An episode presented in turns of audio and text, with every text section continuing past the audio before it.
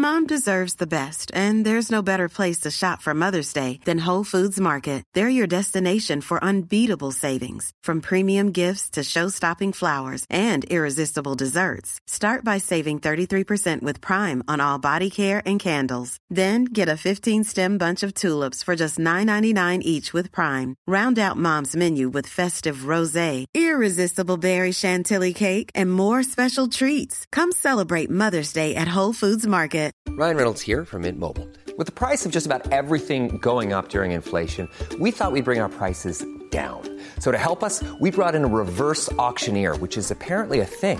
Mint Mobile unlimited premium wireless. Ready to get 30, 30, bit to get 30, bit to get 20, 20, 20, bit to get 20, 20, bit to get 15, 15, 15, 15 just 15 bucks a month. So, Give it a try at mintmobile.com slash switch. $45 upfront for three months plus taxes and fees. Promo for new customers for limited time. Unlimited more than 40 gigabytes per month. Slows. Full terms at mintmobile.com.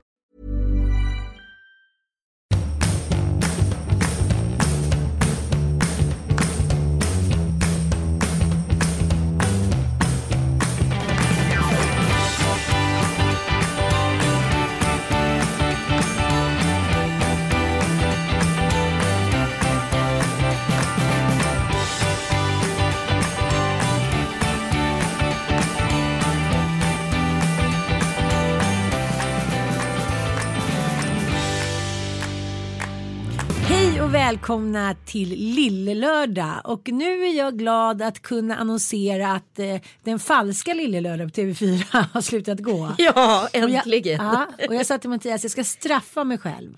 Ja, Jag ska sitta och kolla på hela avsnittet. ja för, för det är ju nästan otittbart. Ja, Och nu är ju vi väldigt partiska här i målet i och med att vi var original Lill-lördag.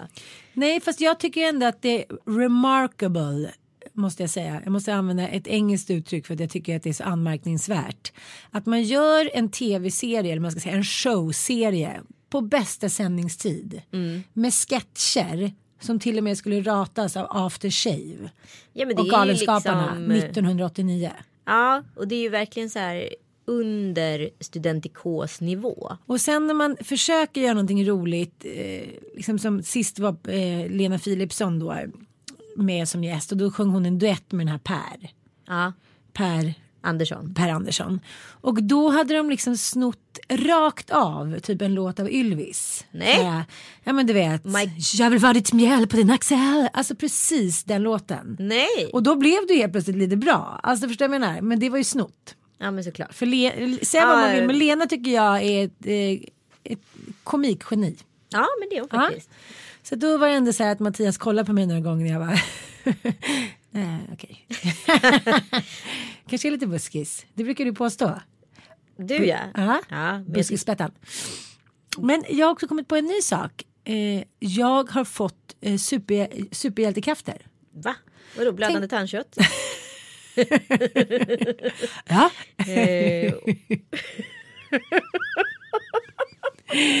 Dels växer mitt hår ovanligt fort. undrar varför. Nej, men jag tänkte på det nu när jag gick från dagis. Att ditt hår hade hunnit växa Då såg jag mig själv i skyltfönstret. uppe vid Odenplan. Sen när du kom ner till, när du kom ner till liksom Hötorget hade du vuxit 10 centimeter i nästa skyltfönster. Jag tänkte så här, har någon satt dit löshår på mig? Nej, men jag tänkte att jag har ett sånt sinne för detaljer. Jaha. Jag noterade allt på vägen. Nej. Som att jag så här, Som ett rovdjur. ja precis. Ja men eh, till exempel så såg jag en man som gick framför mig. Mm. Då noterade jag direkt att han är så här superslängig stil. Det är inte jättekonstigt. Men, men alltså, jag, jag kände att jag nästan var som Alltså, en... jag känner att jag sitter med en superhjälte här. jag kände att jag nästan var som en robotik. Förstår du vad jag menar? Att jag skannade av alla människor. Terminator. Ja. Ja. Alltså det har hänt något inom mig. Och så tänkte jag också, jag såg en manlig dagisfröken. Ja. Det, det kan man ju notera. Men så tänkte jag så här, de är nästan fridlysta nu. De är nästan dinosaurier. Nej, jag har massa manliga förskolepedagoger på min förskola. Har du? Ja. Har inte sett någon på väldigt länge. Är väl alla kvinnor i Vasastan som skräms av att det är eventuellt pedofili så de får väl inga jobb, stackarna. Nej men i fredags så la jag ju ut en, eh, ett Instagram-inlägg om den här eh, turkiska tjejen Gulay Bursali. Exakt. Mm. Kort då ska jag berätta historien. 20-åriga eh, turkiska fotomodellen Gulay Bursali är med sin pojkvän på en kärlekssemester i Istanbul. De har hyrt eh, en lägenhet på Airbnb eller vad det heter. Airbnb ja. Airbnb och eh, kommer hem på natten efter en barhoppning och då kommer ägaren hem och ska förmodligen hämta något då. Ja. Och det uppstår någon form av tumult och eh, när ägaren och hans kompisar låser in Gulais kille i ett rum och ska då våldta Gulai. Ja, drar av henne kläderna och hon eh, lyckas liksom dra sig ur och får panik och hoppar ut genom fönstret och står och skriker så här om ni tar in mig igen då hoppar jag. Alltså jag hoppar hellre mot döden än bli våldtagen av er. ja. Och det står ju massa människor där nere på gatan och ser vad som pågår. Och jag vet inte, jag vet inte exakt vad som händer men hon hoppar i alla fall. Mot en säker död. Eh, och då tänker jag så här. Ja, alla tycker det är så sorgligt och alla skriver inlägg och hit och dit och fram och tillbaka. Men vad fan, nu räcker det väl? Och så, så två stycken Silja Line gruppvåldtäkter.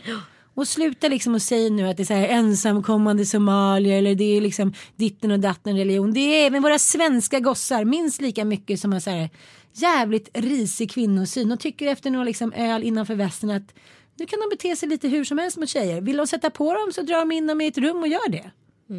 Jag tycker det är så otroligt sorgligt och jag eh, eh, skrev ju till eh, Kinberg Batra då att nu får vi liksom träffas och göra någonting åt det här. Nu måste det liksom upp till kamp och jag känner verkligen det. Du får följa med mig dit. Ja, ja, absolut.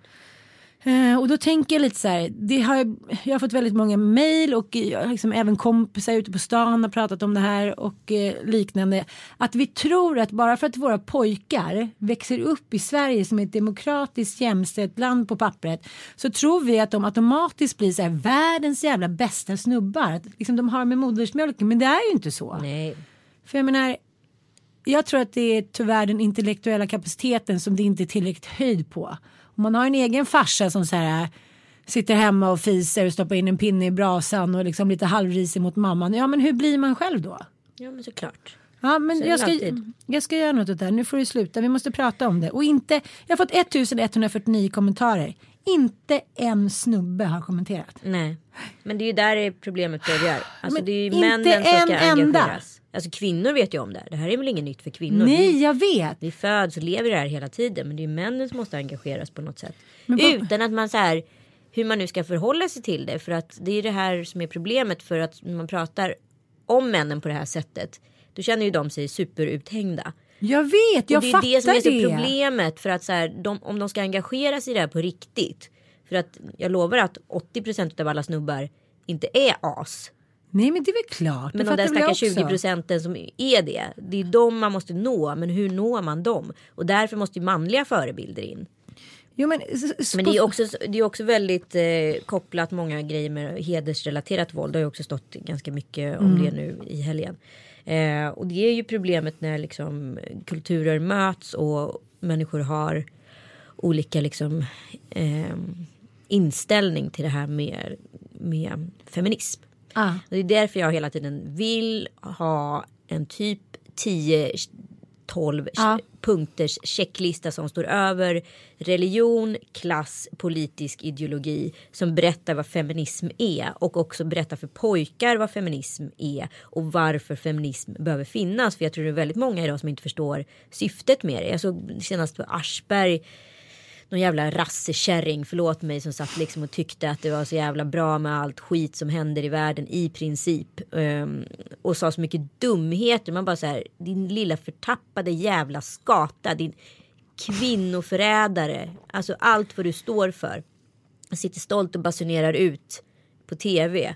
Eh, det är så jävla risigt liksom. Och det är så många kvinnor som inte förstår hur stor otjänst man gör genom att göra sådana där grejer. Om hon fostrar sina pojkar på det sättet som hon själv, ja, det är där det går fel. Och det är också bland papporna som måste prata med sina döttrar om det här.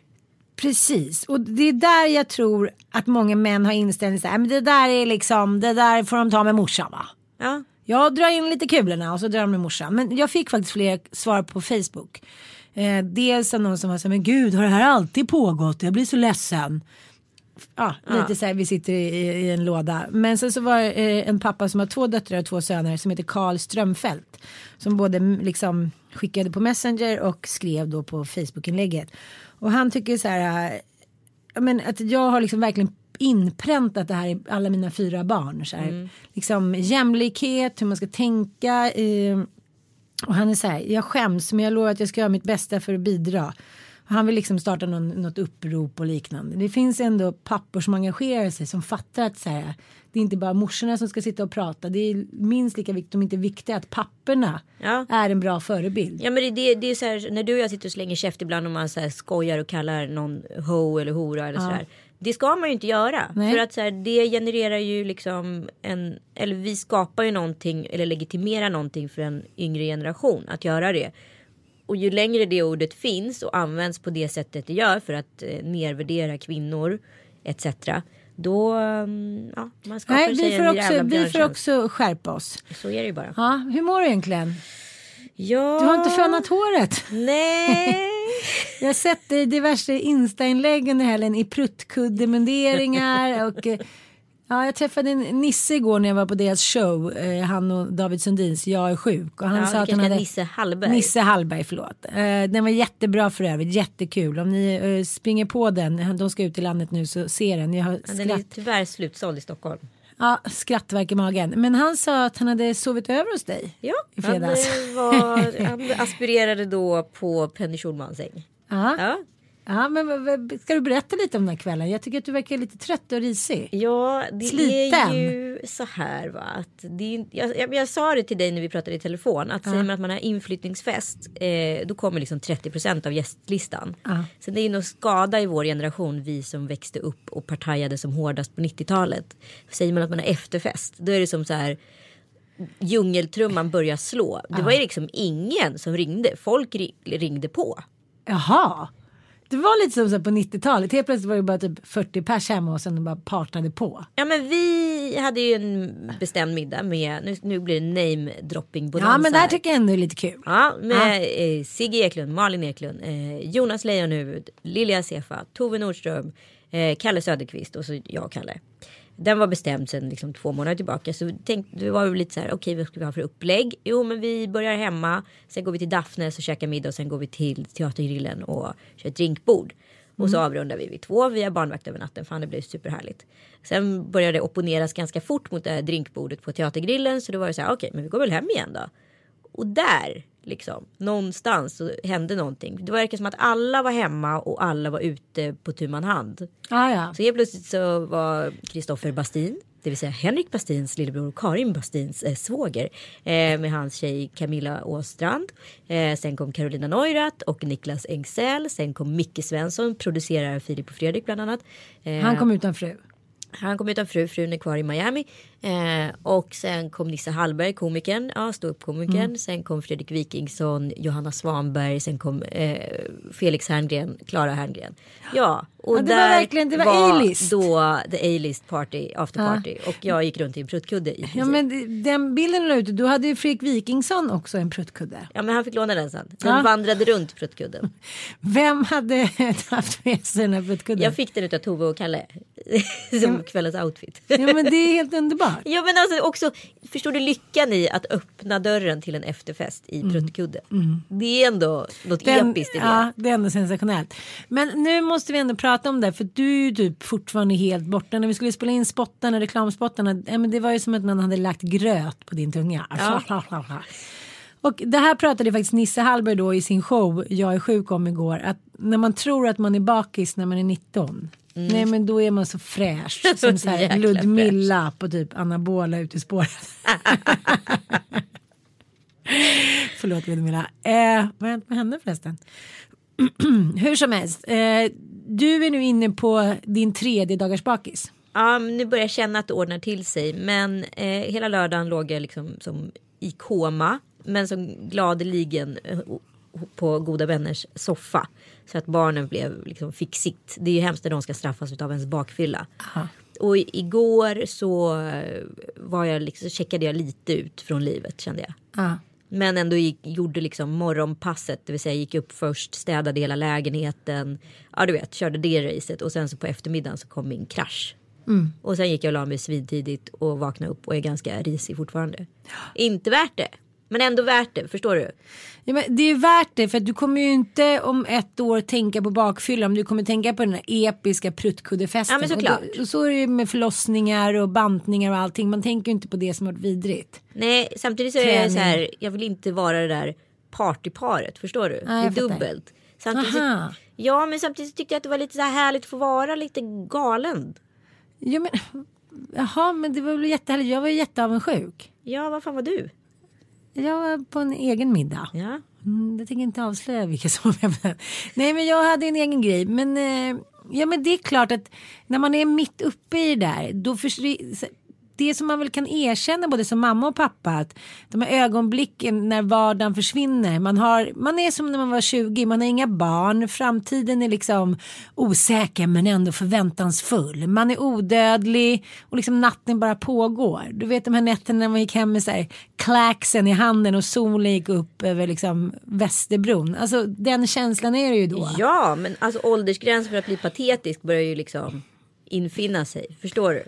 Jo men det var som någon kompis sa till mig att han sa så här.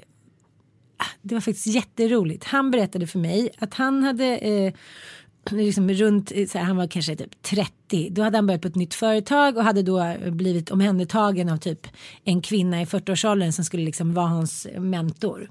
Och sen eh, hade de lärt känna varandra lite grann och så gick de ut och så käkade de lunch och då sa han så här, nu ska jag berätta för dig hur det är.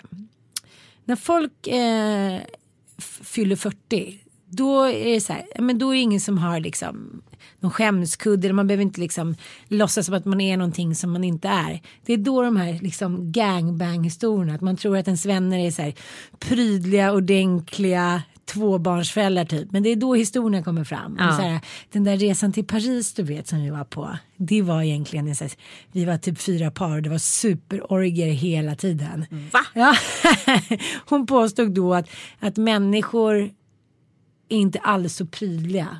Liksom efter 40 då blir det galenskap. Då är det så här, äh för fan vi har inget att förlora. Nu sätter vi på grannfrun eller polans fru eller hit och dit. Är det så? Men jag har ingen aning. Fan det där låter ju eh, både Roligt. hoppfullt och läskigt.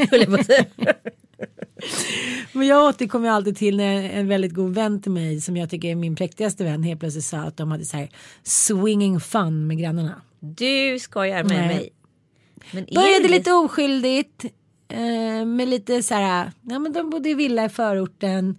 Hade småbarn, fredagarna var väl inte så episka. Hade lite hembränt liksom bakom gärdsgården ungefär. Och sen så började de hänga liksom, de var ju goda vänner. Och eh, sen blev det lite så här, tjejerna skulle vara lite heta, satte på sig cowboyhatt och dansade lite och började hångla lite liksom.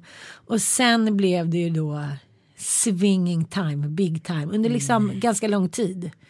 Tills den ena tjejen då blev supersvartis och det liksom tog ända med förs- förskräckelse. Ja men det är det jag tänker, det är det som kommer vara resultatet. Jo men Även det är det, som börjar en alltid är resultatet. Jag kan tycka att det är en bra idé att man kanske byter lite partner och har lite gangbang och så här. Det blir lite, jag men, vet det, händer någonting i sänghalmen.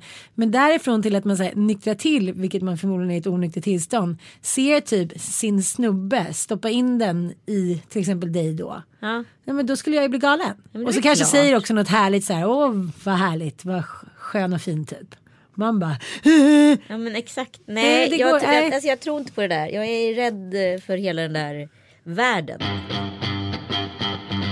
Men apropå det så kan jag komma in på nästa ämne här och det är läste du att Margret Atladotter skrev en eh, kolumn här eh, för ett tag sedan om Tinder att det ökar klassklyftorna och det tyckte jag var väldigt intressant. Gud vad intressant, det läste inte jag. Nej, men det hon menar på att numera kan man så här. Alltså mönsterbeställa sin man eller sin partner så pass mycket så att man så här kan skriva i önskad liksom yrkesområde och man skriver också i sin yrkestitel.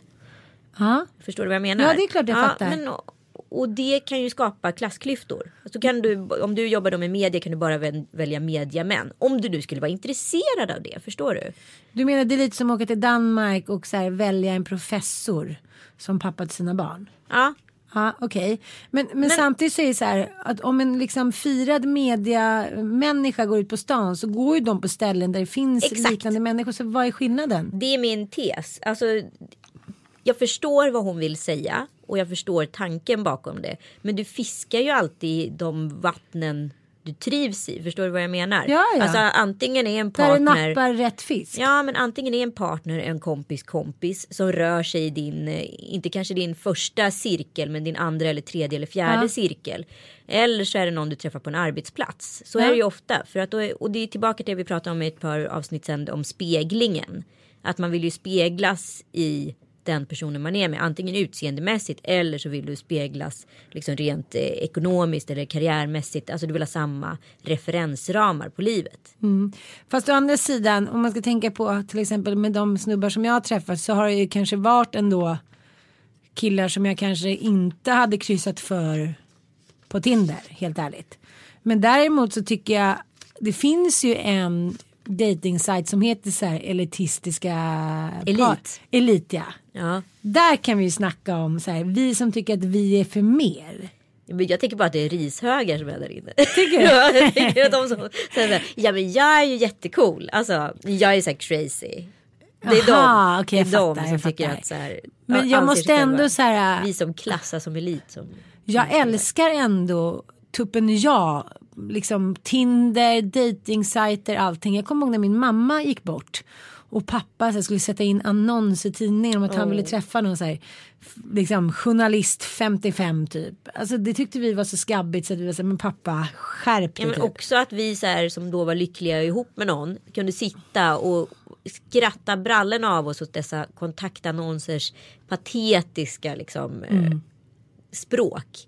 Jag och en man på 25 jordsnurr. vi träffade dig solskenskvinna eh, för långa promenader. Man bara säger vem fan vill gå långa promenader med den första veckan liksom. Igen. Men det är ju som pappa säger att det är att eh, det är som pappa säger att det är så här, alla kvinnor vill ju ha någon som är lång, smärta och mycket stålar. Så det är så här såklart om man är så här 65 man har ju inte tid att chansa. man bara vi jobbar upp ett kapital tillsammans.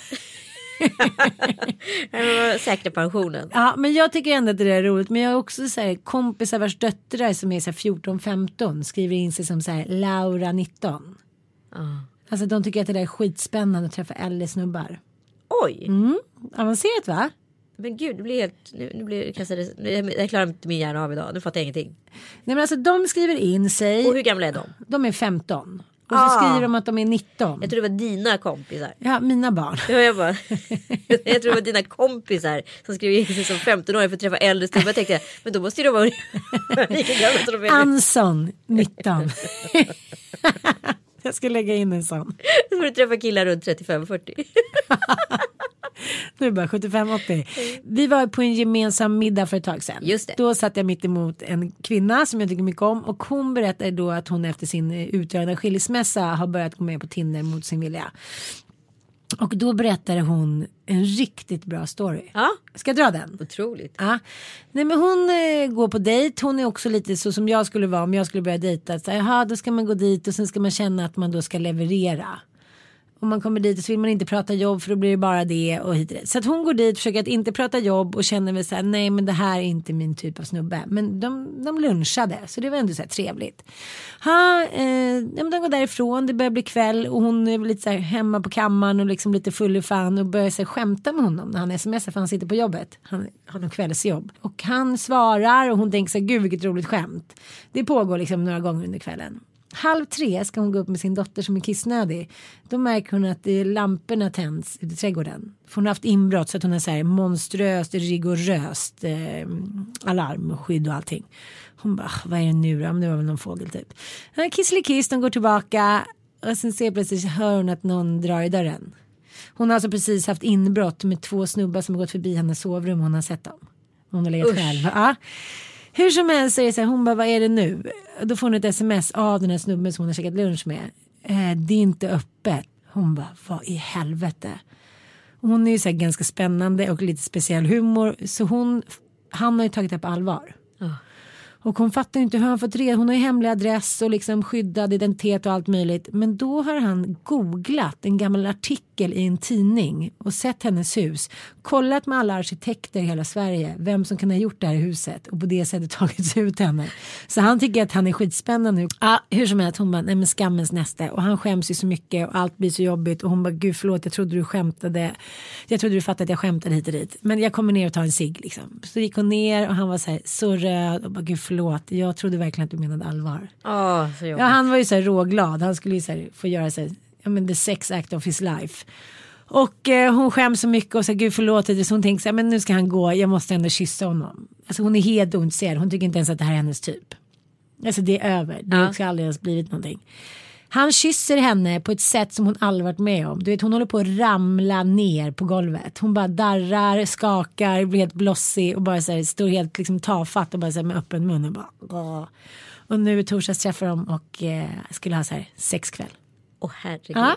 Ja. men de kanske inte hade träffats ifall det... Nej men vadå jag tycker varenda en man, man pratar med som min kompis Carro nu ska hon flytta ihop med sin kille och de träffades på Tinder och min syrra träffar folk på Tinder. Alltså det är väl underbart även om man vill bara ha något tillfälligt. Ja, men är det någon av dem som är i någon annan bransch? Ja, ja, Är det så? ja så är det faktiskt.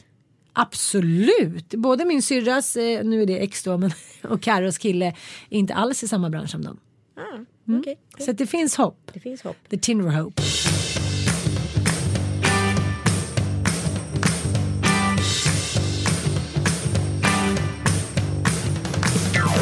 Jag måste prata om en annan grej Ann. Aha. För det hände någonting i förra podden som jag har funderat väldigt mycket på. Aha. Eh, vi ska ta och lyssna här, tror jag. Men det är som att man till exempel när man ska borsta tänderna, den som borstar tänderna först sätter tandkräm för den andra som borstar. Hörde du det där? för en annan som borstar. Det där. Du menar, du menar att jag var lite som så här, äh, en amerikansk skönhetsdrottning? Vad var det? Vem är den? Nej, Jag vet inte, jag var i och för sig i Norrland. Har du, då tänker jag att nu har du umgåtts med massa andra skratt. Aha, inte Du har, ditt tapp- skratt. nej, du, du har tappat ditt eget skratt. Men Gud, hur snabbt kan jag tappa mitt eget skratt som jag har jobbat upp under många decennier? Jo, men jag vet, men det hände ju någonting väldigt märkligt här i podden. Att jag förlorade mitt skratt. Du förlorade ditt skratt, du hade ett annat skratt. Men är det här en freudiansk analys här? Lilla Ann, nu måste vi prata med lilla Ann. Nu ska vi prata med lilla Ann. Varför? Mår du När dåligt? hittade du ditt skratt? Och hur har det utvecklats till det skrattet det du har? Nej men skrattet har ju varit väldigt mycket att jag har skrattat skrattlöst med rinnande tårar. Exakt, det är, oftast är det ju bara en så här, en, en Ja. oftast är det ju mer en så här, pust, långsam Ja, pust. ja. Fast tårarna... Fast tårarna rinner. Ja, Som du har inhalerat. Gud vad lustigt att du säger det. För Som du har igår... inhalerat spray och ska andas ut den. Ja men jag, jag kanske har ändrat skratt lite kom jag på. För att igår så satt ju jag då bredvid komikern Mårten Andersson som jag har ett litet förflutet med på ett ganska jobbigt sätt. Och vi satt bredvid varandra och han skrattade ju mycket såklart och det gjorde jag med. Men jag kom på mig själv flera gånger att jag skrattade så flickigt. Ja. Inte så här, Det utan var liksom. ju det som hände i podden. Exakt, det var ju det som Ja. hände i podden. Ja, men jag vet inte. Det kanske bara att jag har tröttnat på att vara så här, killarnas tjej. Förstår du? Ja, men Ja. vadå, så du har ändrat skratt? Jag kanske vill vara lite mer så här kvinnlig och flickig. jag vet ju inte. Jag kan inte själv. Du är ju terapeuten. Som, har, som anklagar mig för att ha förändrat något i min personlighet. Eller uppmärksammat det. Då kan jag väl inte själv göra en snabb analys. Nej men uppenbarligen så tänker jag att du måste ha tänkt på det. För att det är ett sånt aktivt val. Nej men det är inte ett aktivt val. Det, det hände att jag reagerade själv när jag satt bredvid Mårten Andersson i något prekär. Kan du inte berätta varför Situation. den är prekär? Jo, det kan jag faktiskt göra. Ja. Alltså, Mårten Andersson tycker jag är en väldigt stilig, härlig, rolig, en ganska snygg karaslok. Men det är han ju.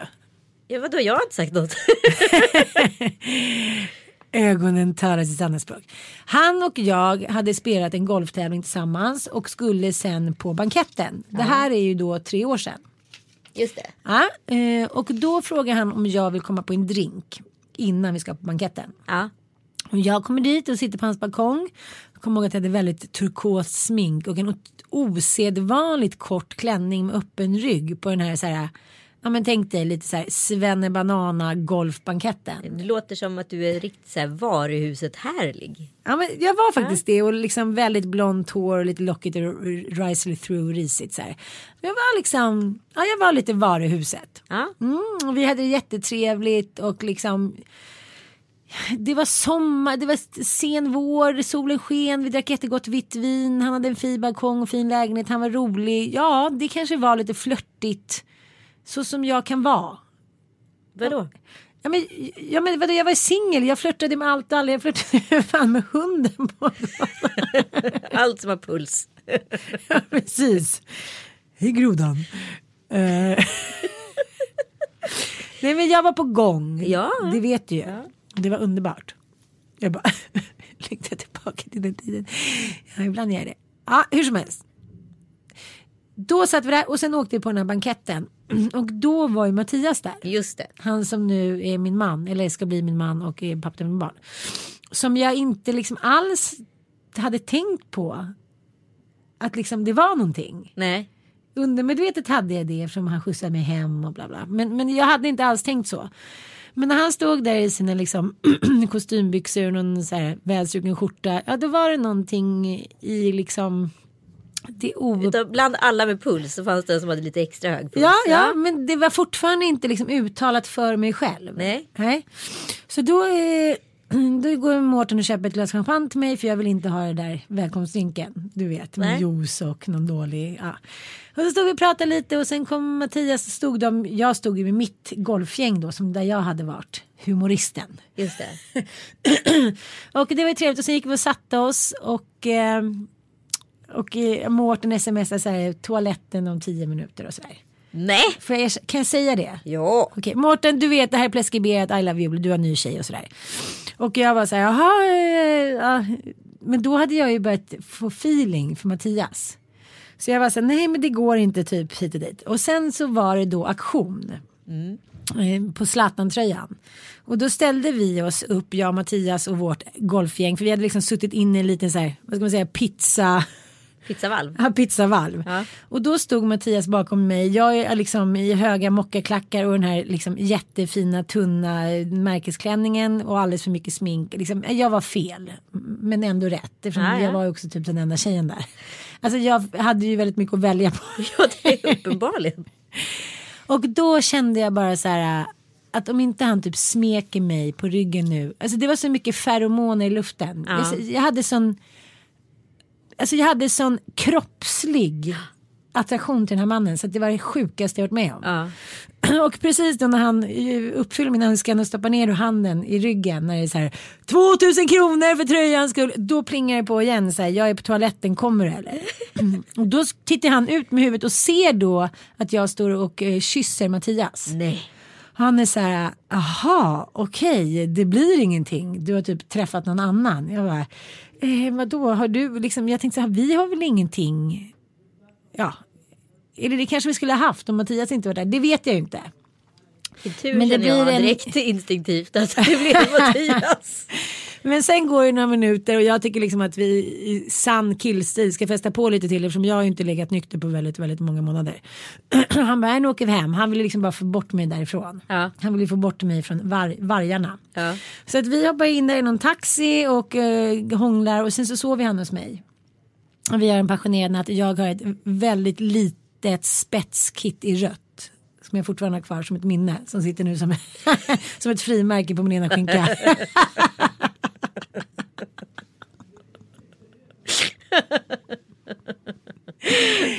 Ja, och eh, ja, vi har faktiskt en helt ljuvlig natt och på morgonen ska han iväg på något möte och jag är liksom är så upp. Jag är så här "Uhu!" och då smsar Martin. Mountain mig och är liksom ja, men, säkert med rätta besviken och tycker så här fan jag tyckte liksom jag hade halva inne och sen bara Kindpaxen. ja, så jag stod du hem på en gammal snubbe. Ja, men, ja vad han nu gjorde men, men så det var ju kanske jättetaskigt av mig eller? Det var, det, Han kan väl välja vem man vill. Ja, nu är han jättekär i en, en serbisk tjej och hit och dit. Och sen skulle jag ju då på något sätt skulle vi eh, röka fredspipa och käka lunch på Hjördis. Och då sitter jag med dig i den här patetiska lilla elbilen och ska vara på någon lägenhetsvisning. och bara få ett sms här på en bild, typ var är du? Jag är på Hjördis. Hade glömt bort det där. Ja. Och igår då på eh, Nisses och Davids show så träffade jag honom första gången. Och då visade det sig att Nisse har skrivit fel namn på biljetterna. Jag vet inte, det var något strul och jag kom en minut i sex.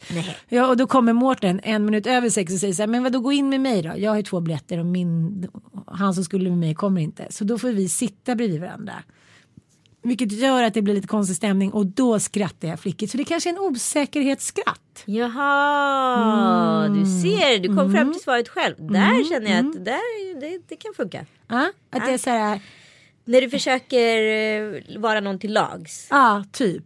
Som när jag var uppe i Abisko då var jag ganska stressad för jag stod, stod uppe i ett rum och det var ingen täckning och liksom allting, eh, tekniken stängdes av och folk stod och knackade. De ville ju in och sitta där och mysa och kolla på brasan. Och jag, var så här, jag var lite stressad. Ja, och då försökte du vara alla till lags, inklusive mig. Ja, förmodligen. Ja. Ja. Ja, det vet jag. Bra, ska vi inte grotta mer Nej. i det då? Men jag skulle vilja passa på att säga förlåt till Mårten i alla fall. Om han blev sårad. För Om han hör det här. Ja, förlåt Mårten. Jag tycker du är fantastisk. Och det kunde du ranta ut att han stod smsade med dig på toaletten. Ja men vadå, sånt kan man väl bjuda Ja. på. Herregud, jag känner bara så här, allting ska vara så perfekt hela tiden och man ska ljuga om saker och göra sig själv bättre hit och dit. Det var så det var, liksom, ja. Ja, nej men det är inte mer med det. Jag vill att vi ska prata om det sen. Ja, För jag tänkte på det när jag såg den här showen igår, saker man ljuger om. ja. Ja, men allt från så snoppstorlek till liksom hur ofta man har sex. Ja men det är så här, hur mycket har du druckit? Nej, bara ett glas vin. Eh, har du gått hemifrån? Ja, och så står man i duschen. Ja men så, så mycket smålögner som man använder sig av varje dag. Det tycker jag är väldigt, väldigt spännande. Ja, kan vi prata om det nu då? Direkt? Ja, vi pratar om det.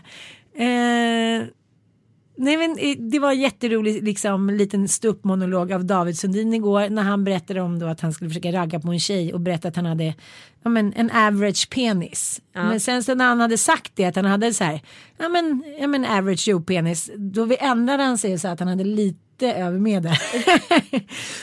och ville då att hon också skulle vara lite över medel så att han skulle kunna få in den. Ja, Det Ah. var väldigt, väldigt roligt. Det var ju roligt ju. Ja, och det, det är klart att inte han, alltså, jag tror inte, ja men han har ju en average snopp och inte över medel, men man vill alltid lägga till lite. Exakt.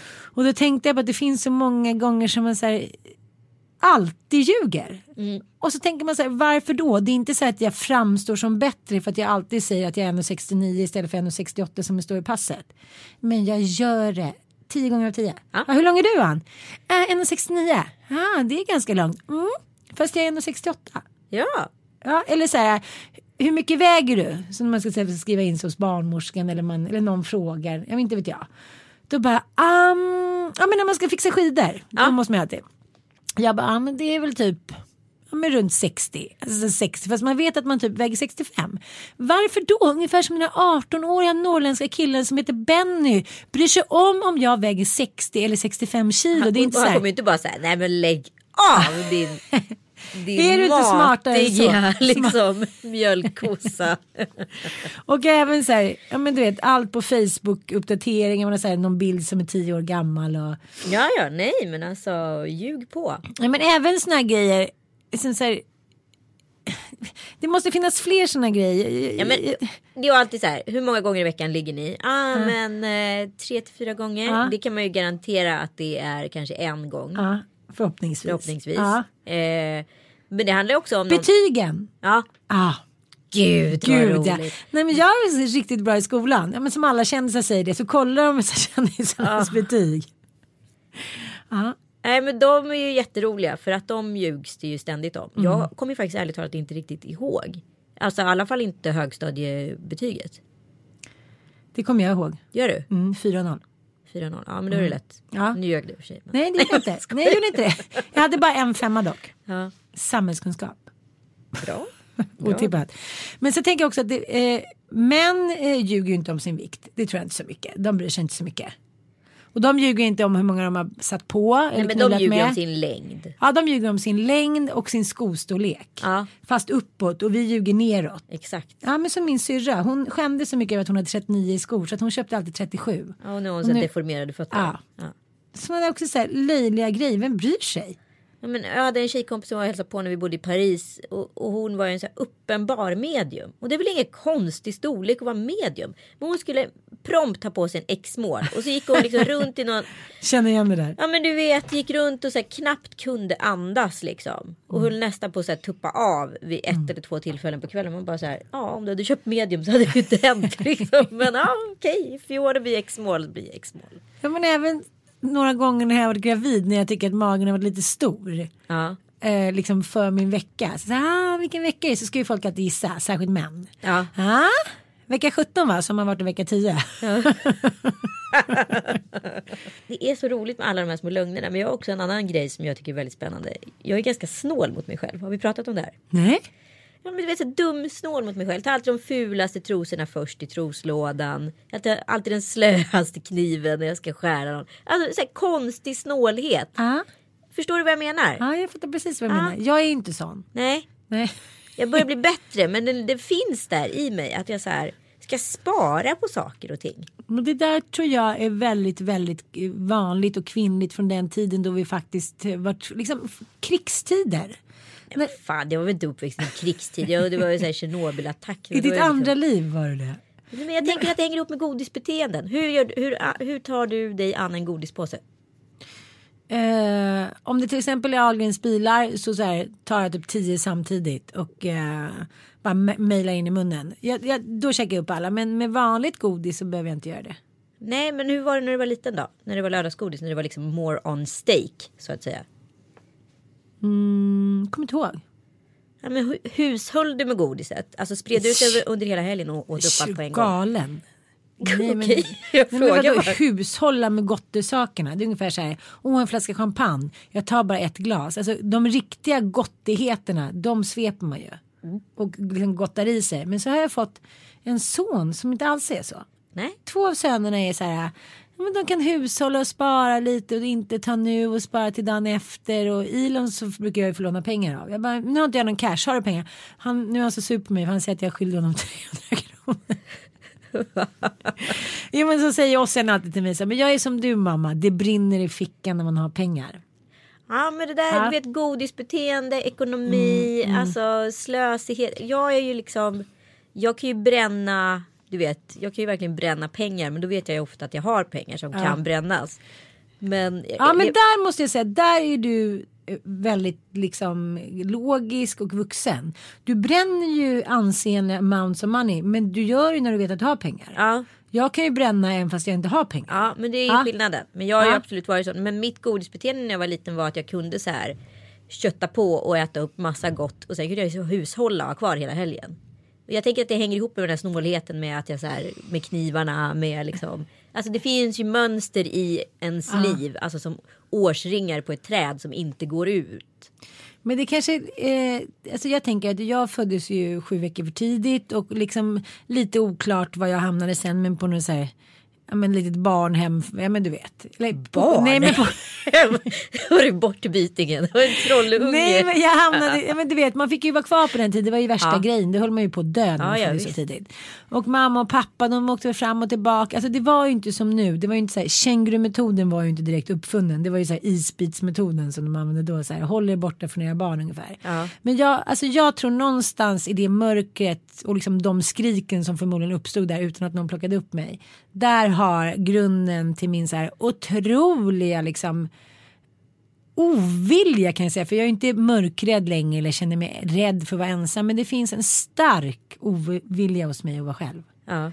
Det ska ligga någon på mig, någon bebis, någon, något djur, någon kar. Liksom någonting måste vara nära mig. Ja. Jag gillar inte att vara själv och säga gud vad skönt nu ska Mattis, nu ska Mattias åka till Årehelgen med grabbarna. Jag bara så här, okej vad ska jag göra? Eh, ska jag bjuda hit pappa? Ska barnen kanske få vara kvar? Alltså jag bara så här, jag är nästan som att jag är inne i en liksom krigszon. Zon. jag måste så här, förbereda jag förstår vad jag menar. Ja. en, liksom en krigsstrategi för att jag ska så här, Ja, det är märkligt. Nej gud, det är typ det skönaste jag vet när Kalle åker bort och man bara får liksom ligga Men och nu pilla ska sig i jag, naveln nu ska jag testa det tänkte jag. Är du ensam? Du får jättegärna komma med middag på fredag. Men jag är också lite inne på att jag kanske ska gå på Let's Dance. Ah, är du där Är barnen hemma på fredag? Nej. Ja, vi får se då. Jag har tänkt på en annan grej som jag läser ständigt på Instagram. Och både på ett sätt provocerar mig eller så undrar jag varför jag blir provocerad. Förstår du vad jag menar? Aha, aha. Eh, varför är det här så upprörande för mig? Varför kan, kan jag hitta det här inom mig? Varför jag blir så stressad över det? Det är ju när folk skriver att man är så här eh, Alvins mamma eller Petras eh, pappa eller vad det nu är. Att man är någons förälder. Och jag tycker det är ett sånt marginaliserande tänker jag många gånger. Tänk om jag skulle heta så här Pennys mamma. Men det kanske jag bor, i rimligheten borde heta med tanke Ja, på men då skulle det alla vara en grej som du är ju Pennys mamma. Ja Alltså, men alla kommer fram på krogen och pratar med mig som jag är Pennys mamma. Men, men liksom, jag tänker att det vore så marginaliserande utav mig. Mm. För jag har ju väldigt mycket behov av att vara Anita. Liksom. Mm. Men, förr i tiden så var ju folk någons fru. Ja. Alltså Skärholmsfruarna gjorde liksom uppror på 70-talet och, och, och man, man hade... Man Östermalmsfruarna. Ja, och det var, det är man det ju fortfarande, Östermalmsfruarna. Jo, men det var, det var, man var ju liksom en organiserad sammansatt grupp som var någons fru. Ja. Och det var också pondus i att vara någons fru. Enligt ja. den tidens retorik. Men idag är ju det ett marginaliserande också att vara någons fru. Eller? Jo absolut, men då var ju den identiteten man hade, fru Larsson. Ja, är det fru Larsson som kommer att hämta biffsteken? Alltså det var ju det, man, man var ju inte Anna eller Pia, man var ju fru Larsson. Så det var ju det man identifierade sig med. Idag tycker jag, jag blir väldigt, väldigt irriterad. Det är enda ordet jag kan använda när folk skriver så här. Ja, Antingen då att de är någons mamma eller skriver så här. Fru Andersson. Eller så här. Anderssons fru. Alltså förstår jag vad jag menar? Nu kanske det är liksom lite mer spännande efternamn. Men det är så här, jaha, ska vi tänka på dig då som att då tänker jag så här, den, den kvinnan, hon har så här ett fint hem, det ska vara ytligt perfekt, allting ska vara så här, på helgerna ska alla fyra alltid umgås och hon fixar jul och biffen och hon bakar bullar och så här. Fast hon kanske inte gillar det bara för att hon vill att man ska tro att det är den identifikationen hon har. Ja, eller så tänker jag att hon är sjukt stolt över att vara gift med den här snubben. Han kanske är fantastisk, han kanske är en underbar pappa och underbar man. Varför ska jag bli provocerad av det? Det här är ju en, något på ett konstigt sätt hennes sätt att så här, manifestera att hon är gift med den här karln hon är väldigt kär i, eller? Ungefär lika mycket som hon är stolt över att vara Alvins mamma för Alvin kanske är det största hon har gjort i sitt liv liksom. Jo, jag fattar. Men, men jag håll, vidhåller ju där, precis som att du och jag några gånger sagt ho eller liknande. Så länge vi liksom ska befästa de här gammel, liksom, uttrycken eller gammelepiteten eller attityderna. Ja, men då kommer det inte bli jämlikt och då kan vi ju sitta på kammaren och så här, skrika oss hesa om vi vill. Jag, jo, men jag vet inte, jag tycker så här. Okej om det var också 50 killar som fanns på mitt face på Konko som hette Ponko. Kongo, Bonko, Bonko. Som fanns på mitt konto. Eller var jag rasistisk nu? Nu sa jag nästan Kongo. Nej. Aha. Bonko Kongo. Som hade skrivit så här Söderlunds karaslok. Eller liksom Schulmans man. Ja. Schul- ja, liksom, då hade det väl varit så här, ja men någon skriver så, någon skriver så. Men när alltid uteslutande ändå är kvinnor. Ja, det är nej, sant. då, ty- då tycker jag inte Men det, att det är finns okej. ju Alvins pappa. Det finns ju de kontona. Men det finns ju inte så många som är så här. Eh, Ja, men det är Saras tecknade man. figurer. Nej men. Nej men Alvin och alltså. gänget menar du? Nej men alltså nej men alltså. Ja, ja. Det tog har jag aldrig tog sett. en metafor. Att det, det finns ju även någon som heter så här. Börjes pappa. Jag hade liksom. jag aldrig sett. Nej men däremot finns det ju ingen som är i princip eh, man. Nej. Nej, det Nej. har jag. Söderlunds man. Söderlunds man. Det ska jag säga till Mattias, det är det han får heta. Cirkuskuggen. Nej, men jag tror så här överlag. Sen börjar jag tänka mer och mer på att så här. Cirkusslampan. borde Ja det ska, ja, det ska jag heta på mitt extra konto där jag bara lägger ut Nej nu gjorde vi den igen. Nu gjorde vi den igen. Ja. Vi skulle ju sluta med Du det. får be om ursäkt då. Ja, jag ber om ursäkt. Fan, det ligger ju lite för Nej, nära. men jag börjar Fast man tappar ju bort misstänka. massa komik också. Det är svårt där. Ja, men, jag tycker att det är skillnad på att säga så här ho och cirkusslampan. Ja, men apropå cirkuslampor. Jag tänker på saker som kanske inte heller som funkade då. Mm. Men inte funkade nu. Nej, På cirkuslampans tid. För ett år sedan när han startade den.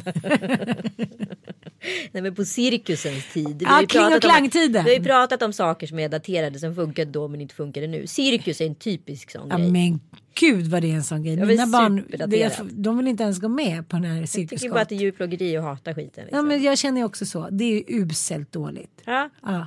Ja, men det är en sak som funkade då men inte funkar nu. Mm. Man kan prata om ur nostalgiskt perspektiv men man får, kan typ inte gå på cirkus. Jag har ju gått på cirkus med Penny en gång. Hon grät ju Mm. som satan och tyckte det var hemskt för djuren och clownerna var vidriga.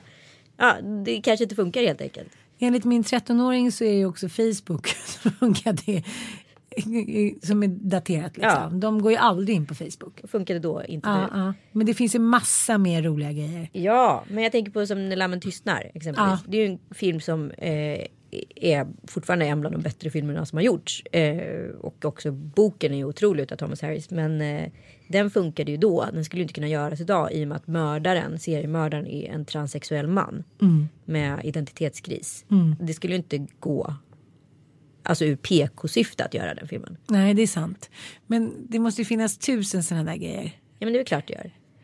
Säg någon. Ja, jag tänker på så här, liftaren, att det är Ah. en så här, tjej som så här, Absolut. med Rutger Hauer som Ah. så här, spänns fast mellan två liksom, långtradare och slits typ på mitten. Alltså det hade ju varit så här, det hade inte gått att göra Men splatterfilmer generellt.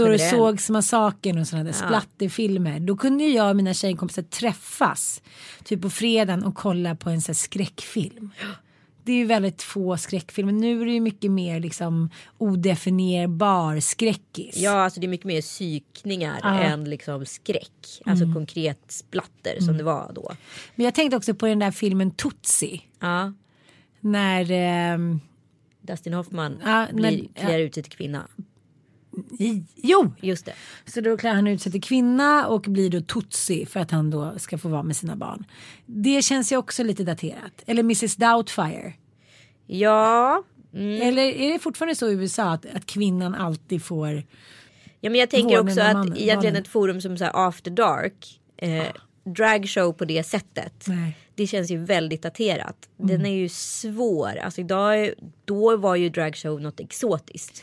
Då var ju det verkligen exotiskt. Män som liksom stod för att de klädde ut sig till kvinnor och det blev en, liksom, en klassisk och klassig konstform. Precis. Fast jag var ju i, i, i eh, Skeppsholmskyrkan och såg någon dragshow för några månader sedan. Alltså, det känns inte fräscht längre. Nej och det är det som är lite hemskt. För att Mm. man skulle ju kunna tycka att det vore kul. Och jag, jag älskar ju RuPaul's Drag Race och allt det där. Liksom. Men, men det är ju någonting i den konstformen som är väldigt daterad. Mm. Det är inte super extraordinärt idag att män gillar att klä ut sig i kvinnokläder och köra en show. Till någon ganska risig liksom, lip-sync. Men jag tänker också, så här, vad hette det, Nöjesmassakern Ja. med Sven Melander i spetsen.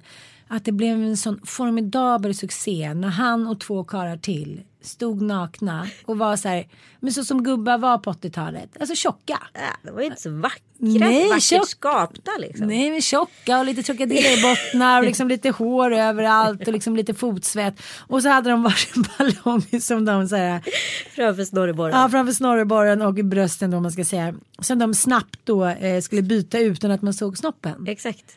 Och det här var liksom, Det här var ju roligast man kunde se på ja, tv. men det var så här Pewdiepie slängde i väggen. Det var så mycket, det var så mycket klicka på det där om det hade funnits. Men folk var galna i det där. Tänk idag- att vi skulle få se Lasse Åbergs lilla ollon sticka fram där i två sekunder. Det hade ju liksom gjort vår dag.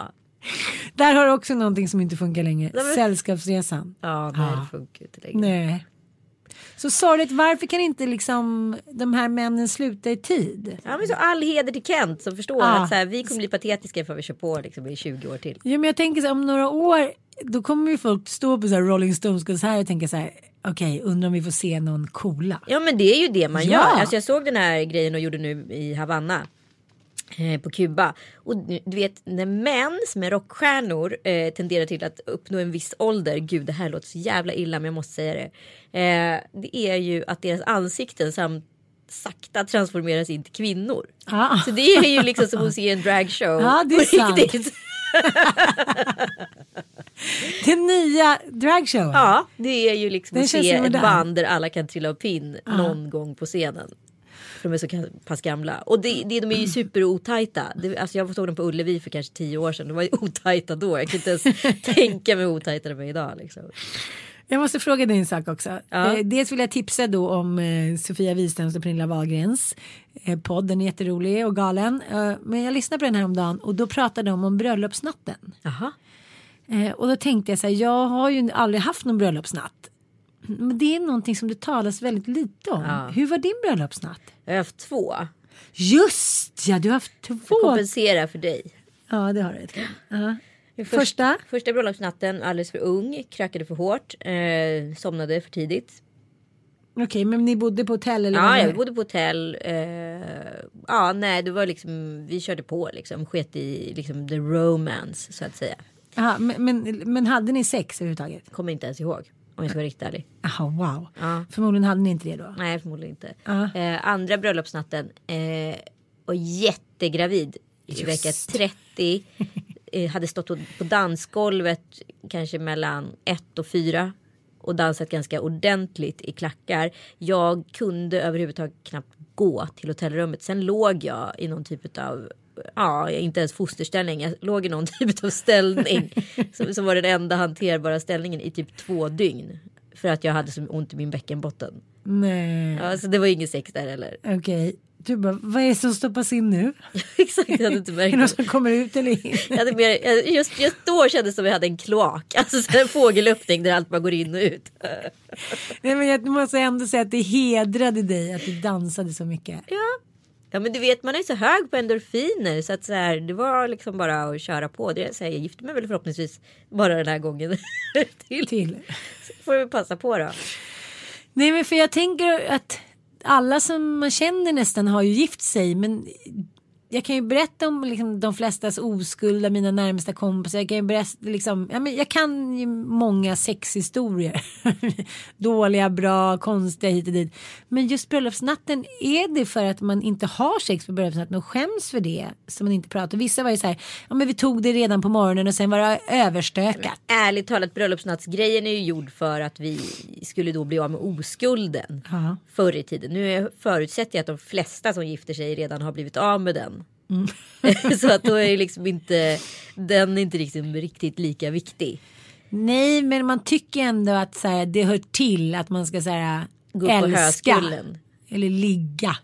Eller knulla eller vad man nu gör. Det beror på kanske lite vilket tillstånd man är i. Men jag tänker att det är väldigt kul att tänka på hur min bröllopsnatt kommer bli. Men alltså ska du gifta dig nu eller ska du inte gifta dig? Det är väldigt oklart där känns det som. Ja, men det vet jag inte riktigt. Eller det, det ska jag, men jag vet inte om Har vi du hinner till informerat sommaren. dina gäster om det här med tanke på att du gått ut med en save the date? Nej, men inom ett par veckor kommer, jag, kommer vi ta ett beslut. Grejen är att när man tittar på vårt hem just nu på Gotland där bröllopet ska ske. Så är det inte så färdigt. Nej, det är tre stora hål. Eh, Allting är utrivet. Alltså det är lite så här Spindelmannen fast i ett hus. Och då tänker jag att så lång tid är det inte kvar. Och eh, jag vill inte vara ett vrak när bröllopet ska stånda. Ja, eh, Jag återkommer eh, alla kära gäster. Men annars kanske vi kan ha någon annan sorts fest. Jag vet inte. Vi är alla idel öra känner Ja, jag. idel, idel, ädel, idel öra. Eric Idle öra. Ja, men jag känner att vi börjar närma oss slutet. Ja, jag känner också det. Ja. Ja. Jag tycker att det var katastrofala bröllopsnätter du har haft. Jag, jag känner å andra sidan inte någon större förlust Nej. över dem. Liksom. Det kanske inte är så viktigt som jag tror. Mm, alltså, du kommer nog känna det då. Ja. Men en kompis till mig berättade att hon gifte sig var 18 veckan och ingen på bröllopet visste det och, och hennes kara slog. Kara slog. Han eh, krökade till å det grövsta. Oj då. Mm. Så det var väl inte så himla roligt. Och det typ tycker jag låter som en mardrömsbröllopsnatt. När man själv är helt nykter och ligger där och den andra är så här full och vill ligga. Men du tänker också så här att Tänk att alla dina vänner är där, alla är där för dig. Du har varit så på otrolig spänn hela dagen, under hela middagen och allting. Och när du väl får liksom så här äntligen slappna av efter den här middagen och börja dansa och börja umgås och börja mingla och ingen pratar ju med dig som brud. De pratar ju om dig. Förstår du vad jag menar? Du är liksom som att du står i maskeradkläder hela tiden. Så du kan bara prata i små korta meningar med alla. Så äntligen börjar du den här brudslöjan eller vad jag ska kalla det för eh, sakta rinna av. Och folk börjar konversera med dig på riktigt. Och de här äkta känslorna kan bubbla upp. Då ska du så döda det momentet genom att gå hem och nuppelidona med din snubbe. Som jag nu blir donat med typ 6300 gånger. Exakt, det är inte så här wow. Liksom. Nej, och det ligga. kommer, kommer väl inte vara något extraordinärt. Det kommer ju vara de där minuterna. Exakt. Nej men så jag menar att då är man ju, tar man ju tillfället i akt att få vara med dem man älskar. Men min föreställning är att man har en massa tyll och så superdyra sexiga underkläder Som och det liksom dras överallt. upp och det är någon där under klänningen som liksom ja, oklart håller på och mojsar och sen kommer det upp och liksom bara ja men lite som i en sån här hårdrocksvideo med Axl Rose. Och så här alldeles så här slemmig runt munnen. Förlåt. Ja, eh, på detta, eh, låg, med detta lågvattenmärke avslutar vi Lille Lördag för idag. Vi älskar er. Eh, knulla eller inte på bröllopsnatten, det är tydligen eh, inte så viktigt. Jag har lärt mig något nytt idag. Hoppas ni också har gjort det. Puss och kram. Puss och kram.